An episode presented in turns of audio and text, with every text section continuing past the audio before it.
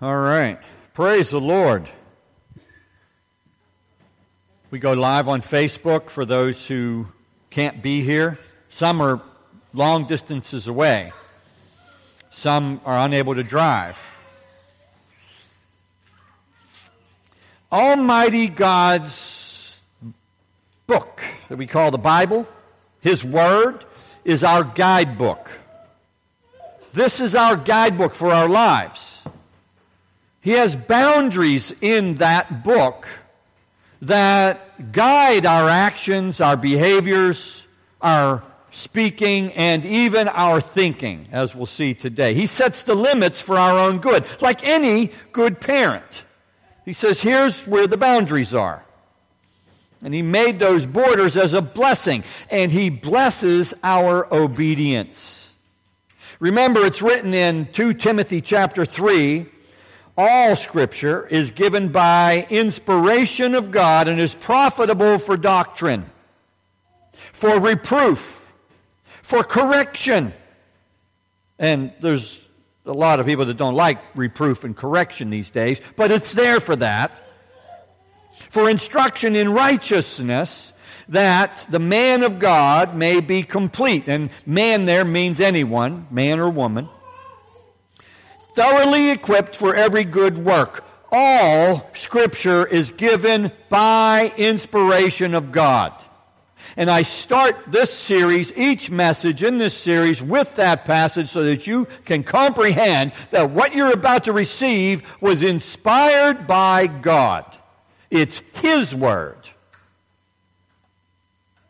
All Scripture is beneficial for every man and every woman. It is written, For whatsoever things were written aforetime were written for our learning, that we, through patience and comfort of the Scriptures, might have hope. And that's in Romans chapter 15 and verse 4. And then in Hebrews chapter 4, we hear this For the word uh, of God is quick and powerful and sharper than any two edged sword, piercing even to the dividing of sunder of soul and spirit, and of the joints and marrow, and is a discerner of the thoughts and intents of the heart.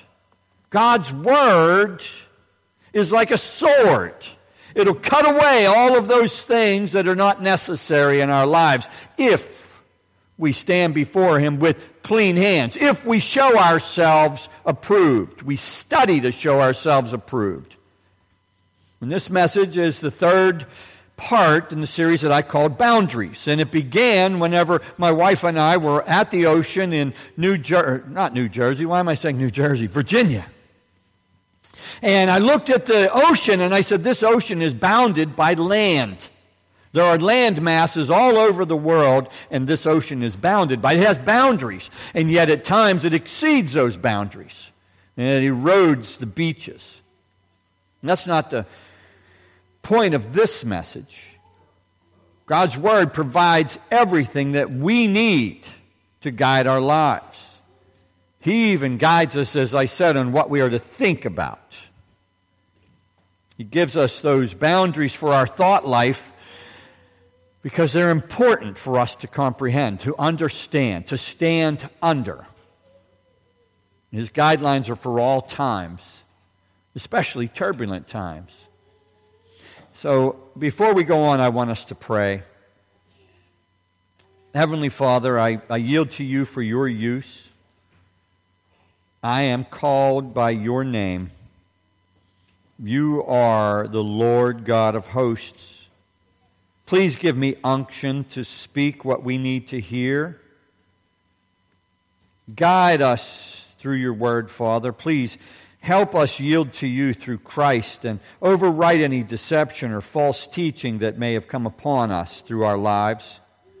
Give us spiritual wisdom from above and clear and eliminate distractions. I thank you, Father, for cleansing us.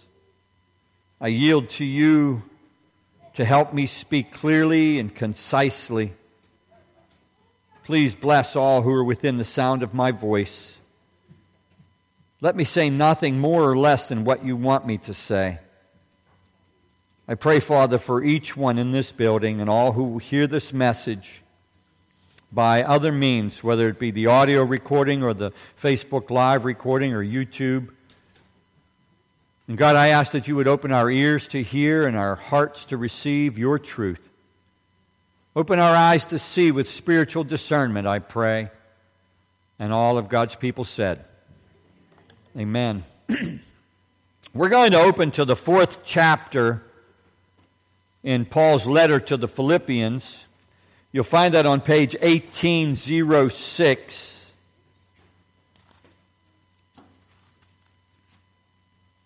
Eighteen zero six. If you're interested in opening the Bible there in your seats, or this young lady will put it up on the screen for you. We're going to start with verse 6 and read through verse 9. It's a very short passage, and it gives strong instruction for what we are to think about. Now, some of you who've been attending church services most of your lives, or maybe all of your lives, you may have heard sermons on this passage before. But I think this is a message for God's people today. Philippians chapter 4, beginning at verse 6. And this is what's written there Be anxious for everything. Oh, no, no, I'm sorry. Nothing. Be anxious for nothing. And I have had, since I prepared this message, I have had to repeat that to myself more times than I like to admit. Be anxious for nothing. There's no exclusions there. Well, you can be anxious for this, but don't be anxious for that the instruction is to be anxious for nothing, but in everything, by prayer and supplication, reaching out to God with thanksgiving, let your requests be made known to God. And the peace of God, which surpasses all understanding, will guard your hearts and minds through Christ Jesus.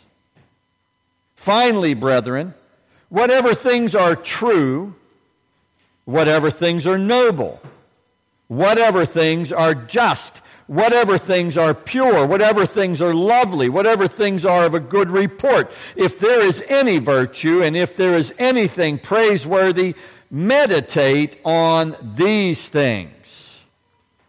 The things which you learned and received and heard and saw in me, these do, and the God of peace will be with you. I trust that God will add His blessing to the reading and hearing of His Word. Who wants the God of peace to be with them? Me, me. me too, Thomas. You see, God's Word instructs us to keep our minds on these things so that we may have peace. Who's the one that made peace between us and God? Christ. God's Word instructs us to think about whatever is true, pure, right, and deserves praise. And as I read that, it came afresh to me because truth is in short supply these days. Falsehood's encouraged, it's celebrated. Falsehood is promoted. In fact, seeking, finding, and sharing the truth is greatly discouraged. It's criticized and it's repressed inside and outside of the church. Preacher in the making. Perfected praise, God's word calls that the Apostle Paul warns against false apostles, false brethren, and false accusers six times in his letters. Six times. He also repeated the command to not bear false witness, regardless of what that witness is. The truth is to prevail in our thinking, it's to prevail in our speaking, and it's to prevail in our actions the truth. What sets us free? The truth sets us free. That's what our Lord said. The truth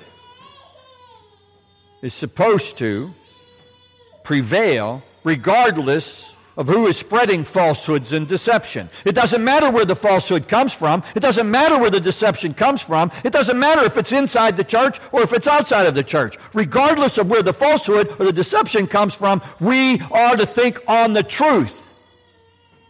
And now the falsehoods and deceptions are so many and so strong, it's almost impossible to get free from them.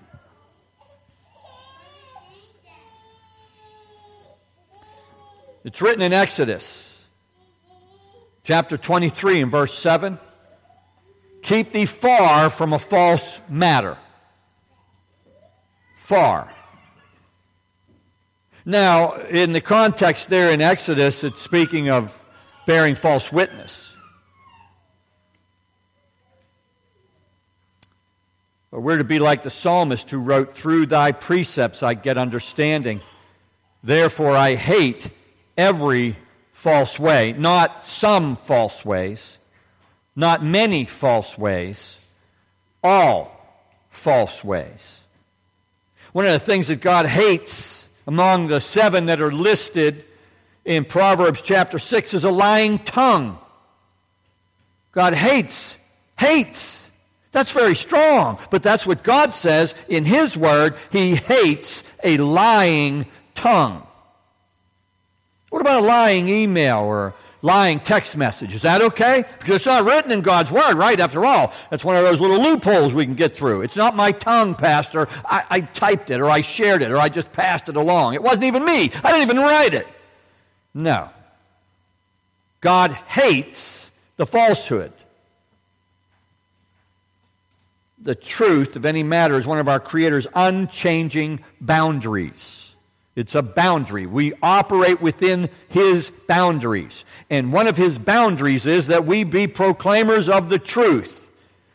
Uh, what did Christ call Himself? The truth. The way, the truth, and the life. The truth is to occupy our minds in such a way as to be considered meditation pondering, contemplating, thinking about. And when you look at the root word, it even means muttering or, or speaking at a low tone. So when you're reading, you can read aloud, and it's a point of contemplation. Christ is truth. Christ in you brings truth. Think about it. Think about it. The next thing that's listed that we are to think about is whatsoever things are honest. You'd think they go together, right? Truth and honesty. This is also translated noble. These are things worthy of reverence. They're respectable, they're decent, they're upright. And what's the opposite of those things? That's what we're not supposed to think about. Those things that are indecent, the things that are not upright, the things that are disrespectable. We become what we think and believe, and if truth and honorable things are what we're thinking about, it strengthens our ability to become those things. If dishonorable things and falsehood occupy our thoughts, then what happens? We become those things. Honest or noble things proceed forth from true things. And so we see our minds will be occupied with truth and honesty. Romans chapter 13 is where we read, The night is far spent, the day is at hand. Let us therefore cast off the works of darkness, and let us put on the armor of light. Let us walk honestly as in the day, not in rioting and drunkenness, not in chambering and wantonness, not in strife and envying, But put ye on the Lord Jesus Christ, and make not provision for the flesh to fulfill the lusts thereof. You see, it's dishonest to carry ourselves differently in a different setting than we carry ourselves in this building. It's called hypocrisy. And that's something that God hates because it's a lie. He hates it. In fact, Christ himself criticized those who did that during his time. He criticized them the most. Christ is truth.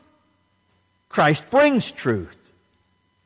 He criticized those who walked falsely. He opposed those who had religion, but they lacked a true relationship with the Father. Oh, they said they had a relationship. They pretended they had a relationship. They even believed that they had a relationship. And I think that's what he criticized more than anything, because they falsely believed that they were his when in fact they were not. They proceeded to live their lives in sin. They pretended to be noble while hiding their sin under the cover of religion. Think about it. The next category to think about is whatsoever things are just. These are things that God considers just, righteous, fair, equal, balanced. You think about justice. You think about the, the justice of, an, of a scale being proper. So they used to weigh the silver or weigh the gold in order to gain its value, to know what the value was of money. Our money is worthless, it's paper. It doesn't have any true intrinsic value, but silver and gold do. And they weighed the silver and gold, but there were those who knew how to cheat the scales. God hates an unjust scale. His word says so. I don't have the text for that. But we are to keep our thoughts right in His sight. We're to keep our thinking conformed to the will of God, approved of or acceptable to God. But thinking of, pondering, contemplating sin is the opposite of thinking of things that are just.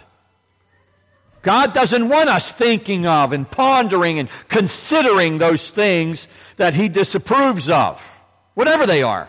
And we can't excuse it. Our thinking is to be on resisting the devil, overcoming temptation, and repenting of sin. His word makes that clear. We're not to excuse it. We can't say, well, I was born this way, whatever way that is. Or it was my environment. I was raised in a situation like this. In fact, we have a brother in our congregation who proclaims his testimony and says, God took me out of that. Yes, I was raised in circumstances that took me beyond where anybody should go, but God took me out of it. He saved me from damnation. And I can say the same. God saved me by His grace. And I think about that. Not resisting the devil, not overcoming temptation, not repenting sin, and excusing it is hypocrisy. Plain and simple, and that's what Christ criticized the most. Think about it. The next thing to think about are whatsoever things are pure. Purity is not fashionable today. That's old. Purity. It's been repressed for a very long time. We don't need to be pure. After all, we're just better than them, whoever they are. Some fake pure, purity by being heavily involved in religious activity. And again, there are those who were criticized by Christ. Thinking on the things that are pure requires effort because the entire world has become corrupt.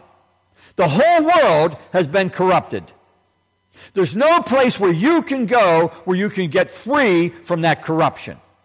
It's in the whole world. Even human DNA is being tampered with and manipulated and defiled. Scientifically speaking. I'm not going to go into the details of that, but if you want to know more, look it up. Don't take my word on it. It's happening right now. They're taking mice and blending them with people, and they're taking other animals and blending their DNA with people to see what they come up with. To God, that's not pure. In Psalm 12, we hear this The words of the Lord are pure words, like silver tried in a furnace of earth purified seven times. The words of the Lord are pure. And he tells us to think about what?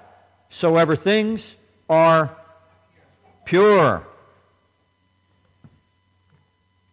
In Psalm 19 in verse 8, the statutes of the Lord are right, it's written. Rejoice the heart.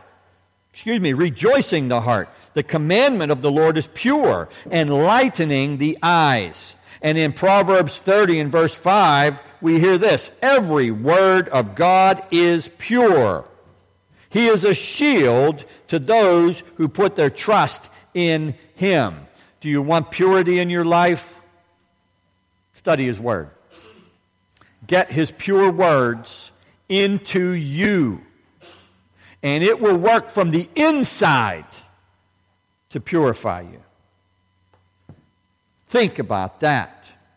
If God's words are pure and we're to think on things that are pure, what are we to think on? God's words. Proverbs 15 and verse 25, the first part reads this way The thoughts of the wicked are an abomination to the Lord. He tells us to think on things that are pure, not on things that he calls wickedness. In James chapter 3 and verse 17, it is written, But the wisdom that is from above is first, anybody?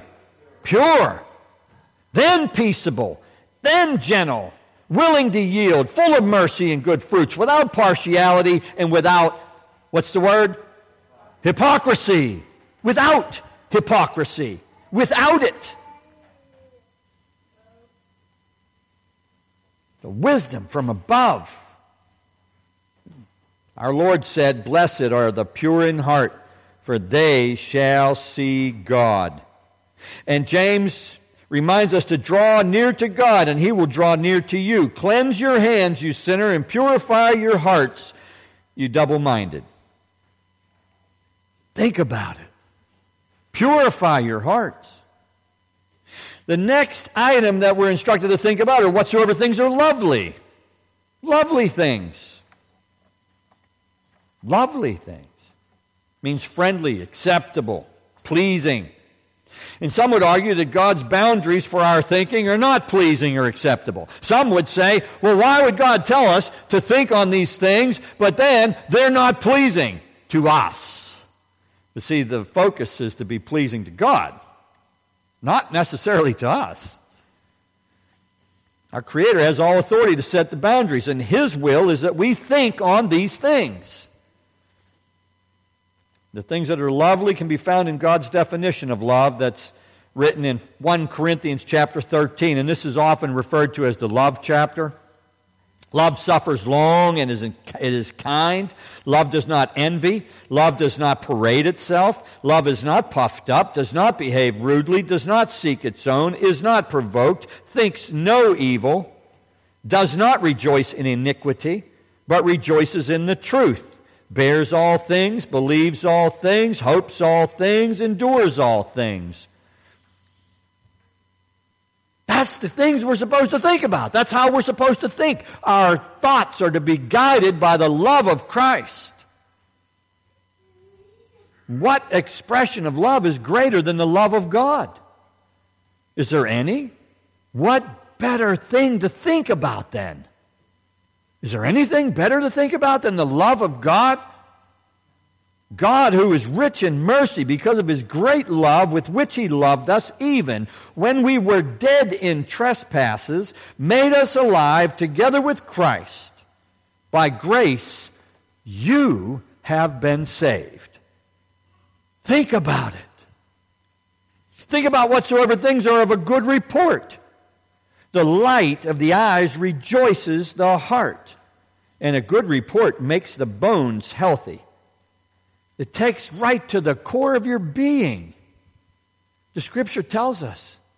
It goes right to a good report, sharing a good report. Now, I don't know how many times anybody here watches news reports. I don't watch that stuff anymore. No good reports. They're telling you everything that's wrong with the world. Who wants you to think about something opposite of what God tells you to think about? That's right. Who has the power over the airwaves? Satan, according to God's Word. Who's controlling and manipulating the minds of the people to follow after all of those things that God says not to think about? Satan. Who's leading the world to destruction? Who wants nothing but the best for you? God. Think about that. What's the best good report ever? God so loved the world that he gave his only begotten Son, that whosoever would believe in him would not perish, but have everlasting life. For God did not send his Son into the world to condemn the world, but that the world through him might be saved. That is the good report that we are to think about. And not just that good report, but let me tell you, folks, if you fill your mind with the Word of God, you're going to want to spill that good report out to everybody. You want everybody to get that good news. It's called the gospel. Think about it. It's the best good report ever. It's the good report that's motivated uncounted number of people since Christ to share their faith. And it continues to motivate countless people around the world, even under persecution. Think about it. Virtue is another thing to think on. And like so many of the other things that are listed there, this concept is largely lost in our modern society, at least in this country. If you look at the root word there, According to the Thayer's definition, it's a virtuous course of thought. Virtue.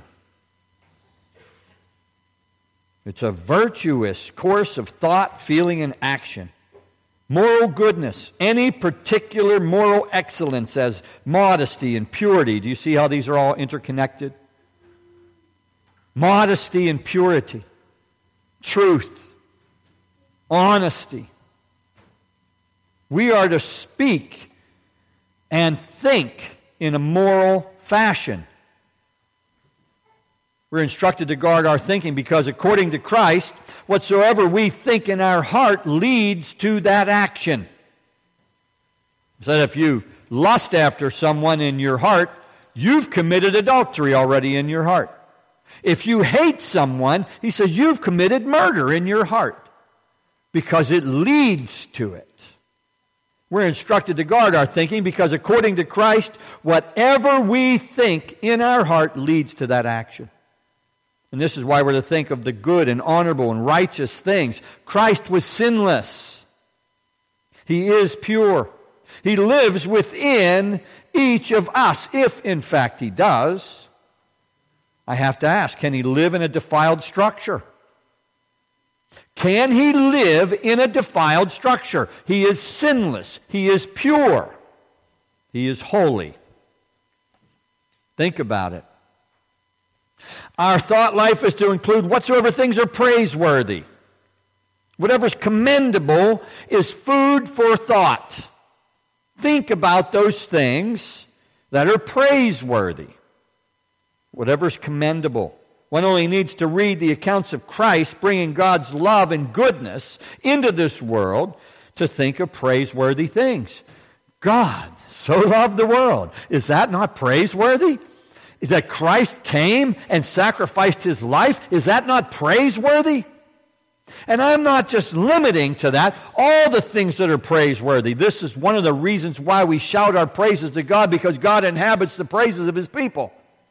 And we may not go on living every day of our lives thinking that somehow God has turned a blind eye to us whenever we're sinning against Him and our thoughts are full of nothing but wickedness. We may not do that and expect somehow that God's going to turn His back and say, Well, I didn't see that.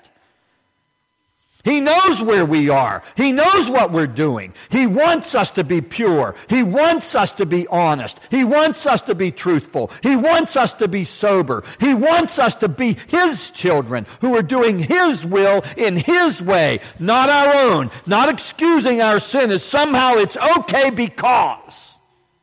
We're not permitted to excuse our sin. God doesn't excuse it, He forgives it. When we turn to Him, when we repent, turn away from that sin, we may not continue to live in it and expect somehow that we're going to get a free pass. It doesn't work that way. He makes it clear in His Word. All Scripture is given by inspiration of God and is profitable for doctrine, for reproof, for instruction in righteousness. All Scripture. We can't cut out the parts that we don't like. And he tells us what to think about. And if our thoughts are consumed with doing what he says not to do, we are not thinking the way he wants us to think. We're not within his boundaries. Our thought life is to be on him. He revealed the way, the truth, and the life. His word is full of praiseworthy things. We only need to turn our attention to those things, to receive those things into our heart. We need to be reading, studying, listening to His Word, filling ourselves with His Word. There may come a time when all those little electronic Bibles that we have, whether they be on our telephones or on a tablet like this or on a computer, they may not be accessible to us. And these books that we call the Bible, these could become scarce. They are in many places in the world. But it's full of praiseworthy things. Think about it. What occupies your thought life? Where are your thoughts? On any given day, any given night, what are you thinking of? Are you thinking of the next time you're going to get to commit that sin that you so much enjoy? Because if you are, you need to repent of it. You need to turn away from it, folks. I'm telling you, the time is short. The time is short. If your thoughts are occupied on all of those things that God says not to occupy your thoughts with, you need to turn from that. You need to ask Him to take it away. You need to turn because His Word says so, not because I say so. His Word says repent. I'll remind you of a few things as I wrap this up. And to sum it up, I want you to understand God's Word makes it clear that we are to think on things that are true, that are noble, that are lovely, good reports, virtuous things, and those things that are praiseworthy. Is what we're thinking, is it praiseworthy? Could we shout it as a praise in the congregation of the saints? Is it noble? Is it lovely? Is it true? Is it a good report? Is it virtuous? Because if what we're thinking is not those things, then we are outside of the boundaries of Scripture. If we're thinking about how we're going to do whatever it is that we really enjoy doing that's outside of the, the boundaries of Scripture, and we're way off base, folks. We are not where we think we are. His Word makes that clear. And His Word tells us not to fear. Don't think about all those things you fear. Be anxious for nothing, but in everything, by prayer and supplication with thanksgiving, let your requests be made known to God. And the peace of God, which surpasses all understanding, will guard your hearts and minds through Christ Jesus. Can I get an amen? amen. It's His Word. No matter what the world or the enemy throws at you, remember the biblical parameters for our thought. And I wrestle with this. I'm confessing my sin. There are times whenever my mind wants to go to anxiety. And I say, no. Be anxious for nothing, the word says. Those are our biblical parameters, the boundaries for our thinking. Remember that God's Word is there to uplift and encourage and protect you, even those things that He tells us to think about. Don't think about the things that you can't change. Remember, God, grant me the serenity to accept the things that I cannot change. God, grant me the courage to change the things that I can. And God, give me the wisdom to know the difference. Christ is all of those things that God tells us to think about. He's true. Christ is honest. Christ is just. Christ is pure. Christ is lovely. Christ is the good report. Christ is virtuous. Christ is praiseworthy. Think on Christ. If then you were raised with Christ, if you were raised with Christ. Seek those things which are above, where Christ is, sitting at the right hand of God. Set your mind on things above, not on things on the earth. Think about it, folks. His word says, think about it. Now let's pray. Heavenly Father, I thank you, Lord, that I have proclaimed the good news of your word the good news of righteousness in this assembly. Indeed, Lord, I do not restrain my lips. You yourself know. I've not hidden your righteousness within my heart. I've declared your faithfulness and your salvation.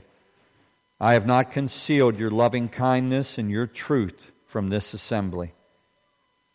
Father, I ask that you would seat your word deep within our hearts, that each of us, Father, would turn to you and you alone that we would not set our mind on earthly things, but on heavenly things. Help us, Father. We are weak, but you are strong. Help us to be anxious for nothing. Help us to seek you in prayer and supplication with thanksgiving. Help us, Lord, to make our requests known to you and help us, Lord, to receive your peace, which surpasses all understanding, to guard our hearts and minds, that we would think on the things that you have provided in your word for us to think on. Through Christ, I pray. And all of God's people said, Amen. To God be the glory.